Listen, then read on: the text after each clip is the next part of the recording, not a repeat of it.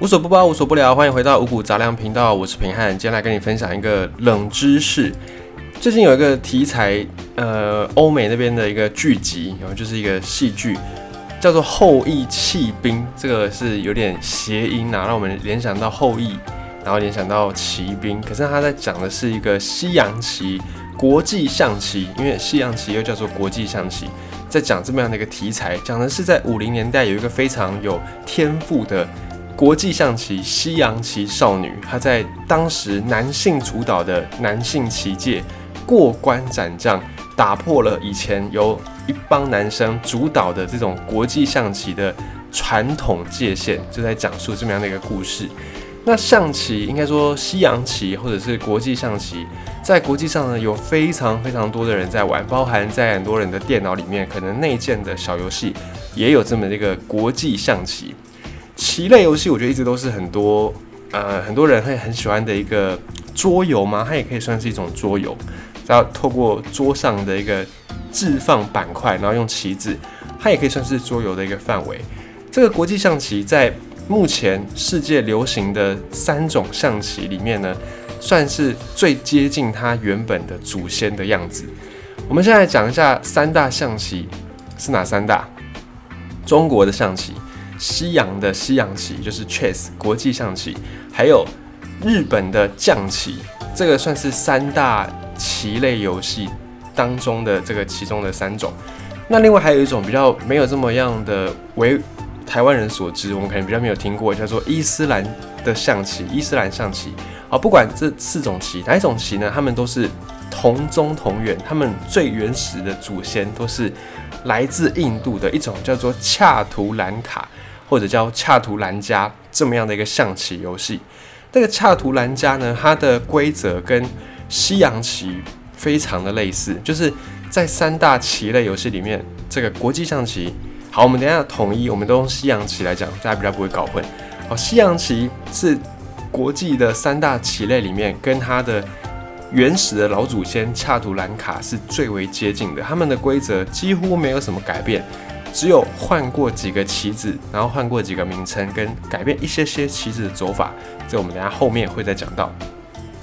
那我们先从离我们最近的中国象棋，我们就用象棋来代称。这个象棋呢，它跟其他的棋类有一个不同之处，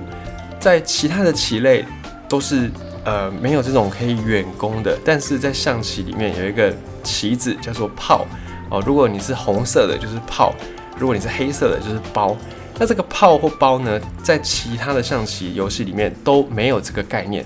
炮或者是包这个棋子，它可以隔山打牛，它可以隔着一个棋子飞过去，它有这种远距离攻击的感觉。所以呢，从这个三大象棋，日本的象棋啦，中国的象棋跟西洋棋这三大棋类游戏来看，你可以发现不同文明它对于一些战争。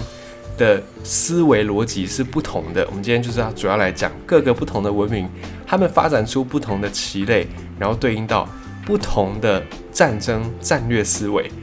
那在中国这边呢，有炮嘛，所以就是有远距离的攻击。你从历史上中国的军队来看，中国军队其实蛮擅长使用一些远距离的兵器，比方说弓箭或者是石炮、投石机。然后呢，在历史上呢，其实。炮类这个攻城类的武器呢，也是从东方这边开始先发展，所以在中国的象棋里面有这个远距离攻击炮或者是包。另外呢，在中国象棋里面比较没有升级的概念。好，如果你有玩过西洋棋，如果你有玩过日本的将棋，不管是西洋棋也好，日本的将棋也好，这个兵或者是步哦，在西洋棋里面叫做步兵，就是那个小兵。那在象棋里面叫做步，这个一步两步步伐的步，不管是兵也好，步也好，走到底线就走到对方的棋盘的最最边边都可以升级。可是呢，在中国的象棋里面，不管你是兵也好，卒也好，你走到对方家里面，走到对方的堡垒，你也没办法升级。而且兵跟卒，中国象棋的兵跟卒不能后退，只能前进跟左右走。有人觉得这个是代表中国以前的封建社会阶级比较不容易流动，你可能种田的你就一辈子种田，啊，你可能当官的你就一辈子当官，你后面的后世子孙也都当官。可是呢，其实这个说法跟历史不符合，因为在以前中国的社会流动性还要比欧洲还要比日本还要高。以前呢，你在中国，你只要会读书，考上科举，哇，你就出人头地，进京当官，你的整个家族都翻转过来了，还不比以前的这个骑士啦，或者是这种贵族领土，或者比日本的武士都还要来的容易流动。那会有这样的说法呢？其实就有是有些人。在穿凿附会啦，在空穴来风，比较没有根据。那象棋，不管是象棋也好，西洋棋或者是日本的将棋，这种棋类游戏，它呃反映出的其实是一种对于战争的概念，对于战争的观点，也是符合军队的一个状况。那在日呃中国这边的军队，确实在以前的军队，如果你想要升迁，你想要往上爬。真的是比欧洲、比日本都还难，因为中国传统，我们一直以来都是重文轻武，就算在很强大的一个盛世——汉唐盛世，我们也都是重文轻武。哦，要是有哪一个朝代呢，一直发展武力，一直不断的扩张，我们就会觉得这个朝代是穷兵黩武，而就是只打仗，然后四肢发达，头脑简单。所以过去我们的传统文化比较重视读书，比较重视。文学，然后对于这种武学啊，就比较没有这么样的在意。那再来是中国的军队，一直以来都是以人多著称。同一个时期，你基本上中国军队人数都会比同一时期其他的文明还要再多。在中国，一支军队哦，有万以上，几万人算是一个常态哦。大的战役哦，可能到数十万人都有，像赤壁之战哦，曹操不是八十万大军吗？当时的日本、欧洲哦。可能他们的军队就是几千人就已经很多了，可以拉到一万人的部队，已经算是一个大部队了。所以在中国军队里面人这么多，你想要往上爬，本来就是很困难嘛。一万个人，你就要打败其他的九千个人，你才有办法往上爬。那在欧洲，在日本，你可能只要打败其他的五千人、四千人，你就可以往上爬。这个就是体现在我们的象棋里面，兵或卒走到对方的阵营也不会升级，而且不能后退。只能往前或者是左右走。那再来是中国象棋里面有将跟帅哦，在日本里面呢也有日本的将棋叫做玉将，一个那个玉就是我们在戴的那个玉镯手镯的那个玉。那在西洋棋里面有国王，两军都有国王。在象棋里面呢，将或帅只要被吃掉就全盘是全盘皆输这样。可是呢，在移动方式方面呢，中国的象棋的将跟帅。不像是西洋棋，它可以移动的范围很很大，而且它没有移动的限制，你可以走到对方家里边也没关系。但中国象棋的将跟帅就不能，你就只能在自己的那个小框框、自己的九宫格里面移动。所以这个是也是反映到我们的中式军队的一个概念，因为中国象棋它的玩法，好是大概在宋朝之后才比较确定下来。最后一次的修改，最后一次的更新规则是在明朝。那将也好，帅也好，他们在移动上面都有限制。然后呢，将跟帅旁边都会有一个士，士兵的士。如果你是红色方，就会士兵的士再多一个人字旁。哦，这个将帅旁边有士在保护，也反映出了在中国的军队大部分是由文人来掌兵，不像是在欧洲，欧洲的这个大将啊，或者是元帅。大多都是自己统筹指挥，然后冲锋杀敌。那中国的这种大将军大多都是在后面，在后方统筹指挥，而不是冲锋陷阵。所以在象棋里面，我们把帅跟将分开，大帅跟将军是不同的。举例来说，哦，像诸葛亮，他就比较偏向是帅。他就比较在后面统筹的，那将呢，就是在前方打仗的。比方说，诶，这个关羽、张飞，他们就是将。所以将跟帅在中国的军队概念里面是两个不同的一个概念。那在欧洲，他们的国王，很多人很多的国王都是不止当做统筹，不只是去筹划整个军队要怎么样打，整个战要怎么样打，甚至他们也冲锋陷阵。像是开创人类历史上第一个横跨欧亚非这个大帝国的亚历山大大帝，他也是冲锋陷阵。那当然，这个跟人数也有关系啦，因为在中国，你打一场仗，动不动就超过几万人，你一个人再怎么勇猛，你再会冲锋，那个作用有限，你毕竟是肉体凡胎嘛，你就只有一个人。所以更重要的是，在中国这里更看重领军的元帅大将要生存下来。一方面呢，调动军队、指挥军队；一方面呢，也是维持部队的士气。因为主帅如果阵亡，你看几万人。哦，你不要说别人来打你，你光自己内乱、自乱阵脚，你自己人互踩就踩死不知道多少人。所以在中国更重视的是主帅、主将本人要活下来，才比较不容易全军覆没。还有在中国的象棋，我们的象棋变化的空间呢也是比较大。在西洋棋，他们的出就是你一开始在动的时候，你几乎就是只能动兵。只能动第一排的那个兵，不然你后面的棋子会卡住。顶多西洋棋就是可以再多动一个马。如果你不动兵，那你就是动马，你就是有这两种棋子可以动。可是呢，中国的象棋它不止可以动兵，也可以动炮，它也可以动象啦，动任何一只你想要动的角色。所以这个反映在我们的象棋里面也是非常的多元化。再是中国的象棋，它也一样有马。那在西洋棋也有骑士，他们的概念是一样的。中国的象棋里面的马有所谓的拐马角，或者有人叫做憋马角，就是如果马的移动范围里面，在一个角度里面有一个棋子，它是会卡住，你没办法移动的。可是呢，在西洋棋里面，骑士它是没有拐马角的，它是可以任意的移动，没有限制。所以呢，这个也反映出在中国的军队里面，我们的骑兵的威力其实没有那么样的强。哦，并不是我们的主力。那欧洲他们的战争反而是以骑兵为主，尤其我们在宋朝、北宋的时候，失去了北方的土地，北方就是产马的这个地方嘛。失去了北方的土地之后，我们的骑兵水准更是一直不断的往下。可是呢，也因为我们长期的跟北方这些游牧民族。不管是通商啦、和亲啦、打仗也好，我们跟这些游牧民族经常打交道，他们最强的就是他们的骑兵。我们为了要反制这些骑兵，也发明出了拐子马，就是那种躲在草里面，然后一个长长的钩子伸出去，那个敌军的马只要这样过来，马脚就会被拐住，然后那个骑兵就会倒下来，周围的步兵就趁势而上去攻杀这个骑兵。所以我们也发明出了这种拐马的道具。因此，反映在象棋的规则里面，也有所谓的拐马角，就是这样子。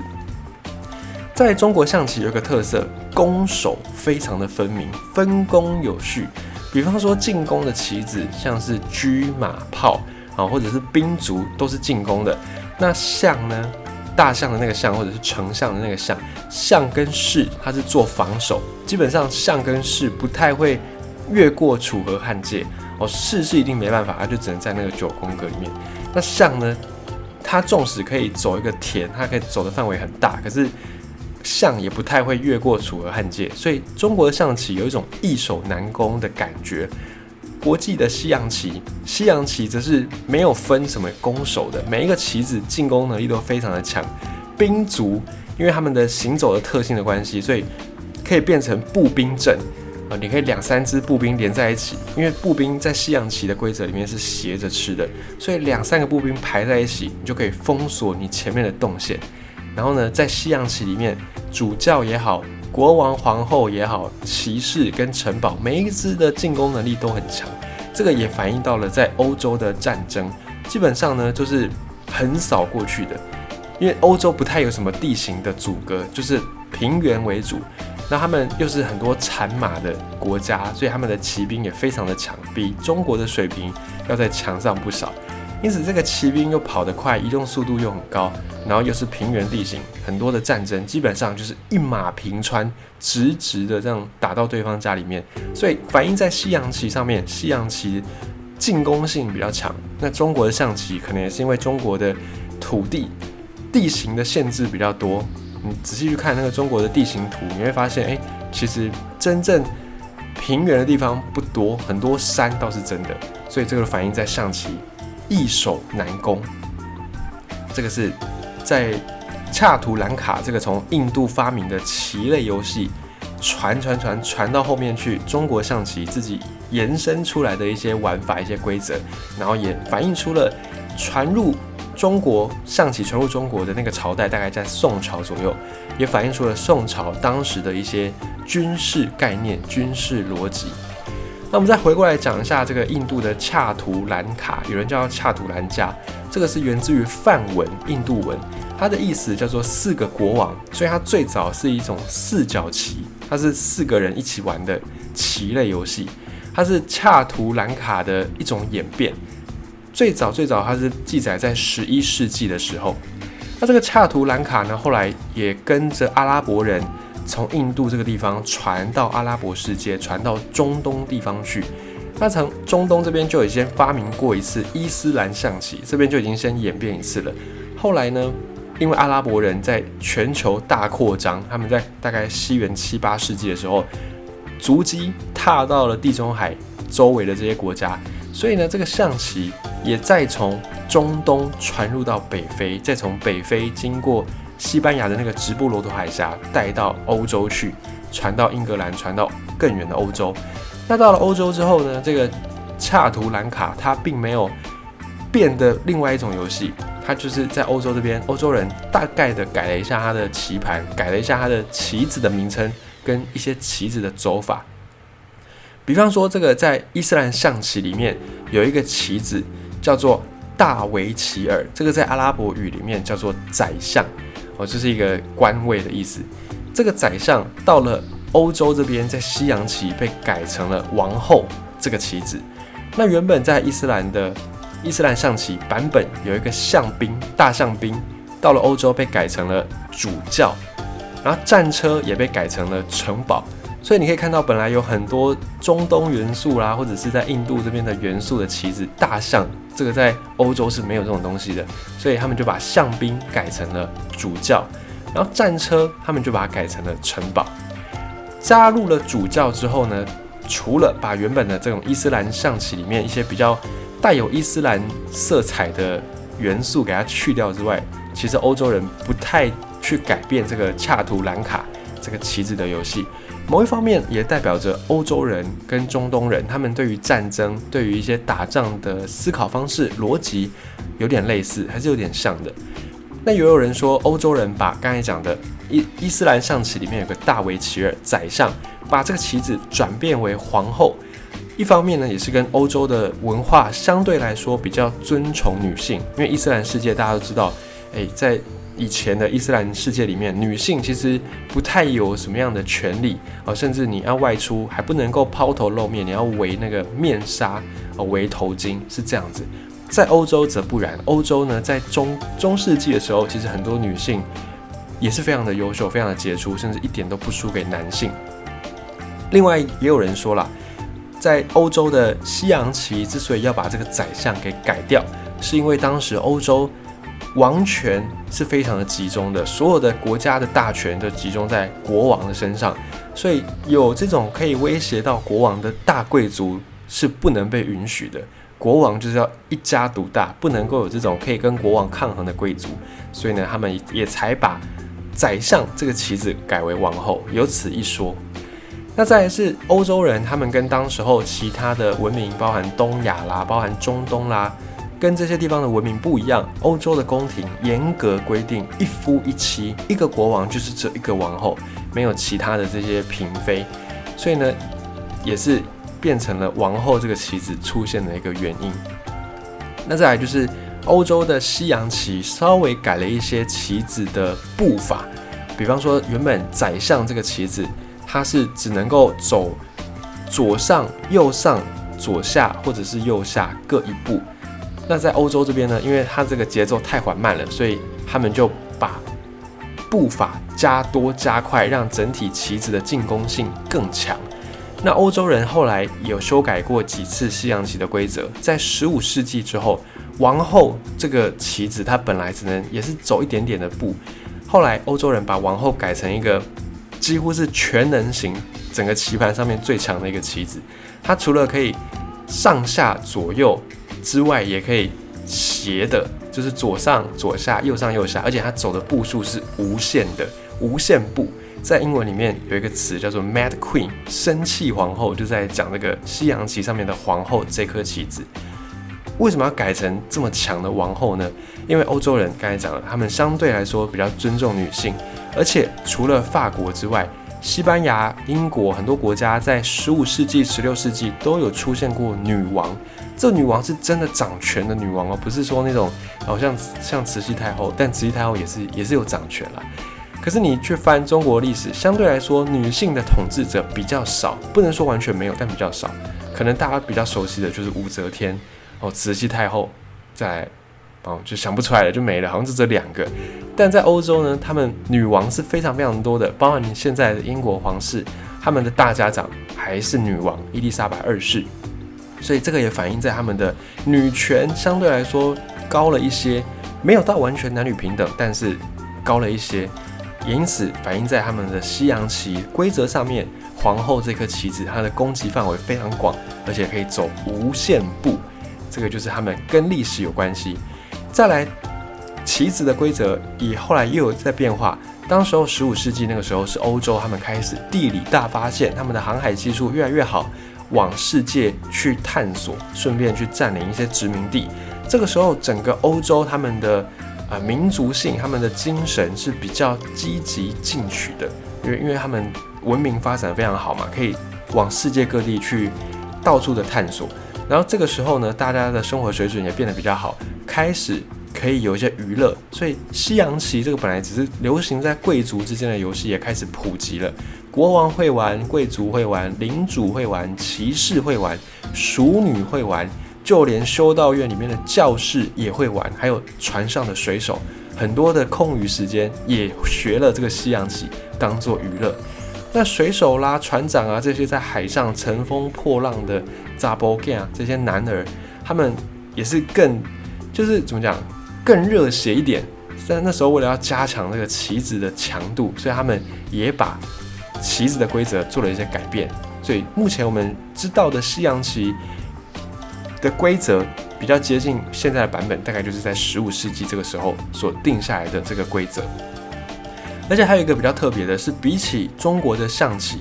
在国际象棋，在西洋棋里面，并没有哪一个棋子是特别走防守的路线，每个棋子都可以进攻。我们刚才就讲过。那再来是像象棋有楚河汉界嘛，象不能够过河，然后帅将士是不能够出这个九宫格的。那日本将棋里面呢，也是有金将银将，他们也是只能走特定的一个范围。但是在西洋棋就没有这个限制，西洋棋的每一个棋子都可以越过中线到对方家里面，然后甚至呢有些棋子到了对方家的那个底盘底线还可以升级，这个就是反映在不同的民族上面，他们的地理环境不同，他们的军队特性不同，所以棋子的那个类型也不同，也反映出了当时候。中世纪末期，十五、十六世纪已经是快要启蒙时代了，中世纪快要结束了。当时候，整个欧洲社会一片欣欣向荣，充满着活力，而且非常的富有进取心。这个就体现在西洋棋上面。那刚才也讲到说，在中国象棋有所谓的拐马角，你的马如果行进路上有一颗棋子卡住，你的马就不能够移动。那象也是塞象眼，拐马角。但在西洋棋就没有这个规则。西洋棋的骑士，他是不管怎么样动都可以，就只要你的有那个空的步数可以走，你就可以走。就算中间卡着满满的棋子也没关系，只要你要到达的那个点没有棋子是空的，你就可以过去。而且它也可以跨过所有其他的棋子。这个就代表当时候欧洲他们主要的战场上面最重要的一种兵种。重装骑兵是整个战场的主角。这些骑兵呢，在战场上面横冲直撞，就算你是一大排步兵，这个骑兵只要过去，就是可以把这些步兵都冲散。然后再来是西欧这边，欧洲这边也没有创造出专门克制骑兵的兵器哦，除了英国的长弓之外，没有特别像中国这样，还有发明那个拐马角的那个钩子。所以再加上欧洲地形也非常适合骑兵来战斗，所以每一家。都一定要配着骑兵，反映在西洋棋上。西洋棋里面的骑士这个棋子，它的威力呢，就比其他的包含象棋的马也好，或者是将棋，日本的将棋里面的这个棋子也好，都还要再更强一点点。在西洋棋里面还有一个棋子叫做主教，这个主教也是刚才讲的印度的恰图兰卡这个棋类游戏，它往外延伸出去好几个版本里面，唯一一种有宗教角色的棋子，也代表着在中世纪欧洲人他们除了士兵上战场之外，也会带修士、带这些神职人员上战场，来激励士气，来振奋人心。还有不少主教，就真的历史上的主教，真的是当成一个将领，指挥军队作战。那么城堡，西洋棋当中的城堡，就代表着一个攻城武器，只是他们没有像中国的炮一样可以隔山打牛，反而是短兵相接为主居多。反映出在中世纪欧洲人，他们不太流行远距离的兵器，包含火炮啦、弓箭啊，都不是那么样的好用，都不是那么流行，可能还不比骑兵更好用。而在在西洋棋里面有一个非常特殊的，叫做步兵方阵。在中国象棋里面，兵跟卒就是非常的不起眼，而且没有那么强哦。可能很多人都觉得这个兵卒只是。牺牲用的小兵小卒，可是，在欧洲的西洋棋，他们这些步兵在前面那一排都是步兵。这个步兵它的规则是可以斜着吃，它不能够往前吃，它只能够斜着吃。所以一排步兵，两三个步兵合起来，就会变成很强力的一道墙壁，一道防御。这个呢，也反映出欧洲他们的步兵方阵。这个从古希腊、古罗马就发展出的一种步兵战术，步兵方阵。也体现在西洋棋上面。西洋棋里面最特别的，应该就是国王。国王比象棋的将跟帅都还要再强，因为在中世纪的国王，其实他是一个大角色，他是所有骑士的头，就是有国王下面分封大领主，大领主再分封小领主，小领主再分封各自的骑士，所以这个国王就是。万骑之首，所有骑士的头头，他们非常的讲究这种骑士精神。那国王呢，也都会配盔、配甲、配马、配枪上阵杀敌。在欧洲战场，因为他们一次打仗的人数没有像中国这样动不动就几万人、几十万人在打，所以他们兵力人数相对少。国王上阵，哎，就带了这种身先士卒、激励人心的作用在其中。在国际象棋里面呢。兵就是小兵，等到到了对方的底线，就可以变成除了国王以外的任何一个棋子，只要不要变成国王，其他你想变成什么棋子都可以。因为欧洲那时候在封建时代嘛，那个时候中世纪封建时代，阶级是非常的严格的，不像在中国，你只要读书读得够好，哦，一举考进功名，天下都知道你是谁。不像中国，他们的流动相对来讲比较容易，比较简单。在中世纪，我们刚才讲的这个阶层是非常的分明的，非常森严的。你除了加入教会，你想要往上爬，你就是只有参军立功。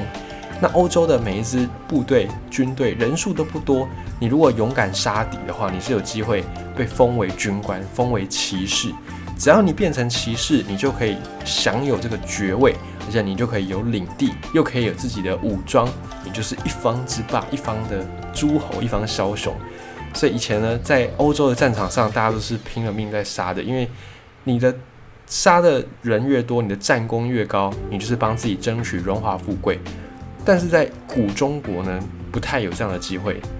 大家讲求的是关系，你想要当上将军，你可能要跟这个皇室有点关系，你可能要跟皇室是同一个姓氏，你才比较有机会。你在战场上再怎么勇猛，哎，可能也干不到大将军。这就反映在西洋棋跟象棋两个棋类，在小兵小卒走到对方的底线之后，象棋不会有任何的变化，西洋棋你就可以变身成除了国王以外的任何一个棋子。这个也是西洋棋跟象棋一个蛮大的不同，然后就还蛮有趣的。你看这个象棋的规则，西洋棋的规则好像彼此不相干，那他们其实都来自印度的一个游戏，叫做恰图兰卡。恰图兰卡往东发展了，变成象棋，变成日本的将棋；往西发展成了伊斯兰象棋，再往西发展成了西洋棋。所以下次你在玩这些棋类游戏的时候呢？诶，或许你也可以想象一下，自己可能就是历史上某一位君王哦，在战场上面排兵布阵，跟对方对弈的那种感觉，可以多添加一点游戏的代入感。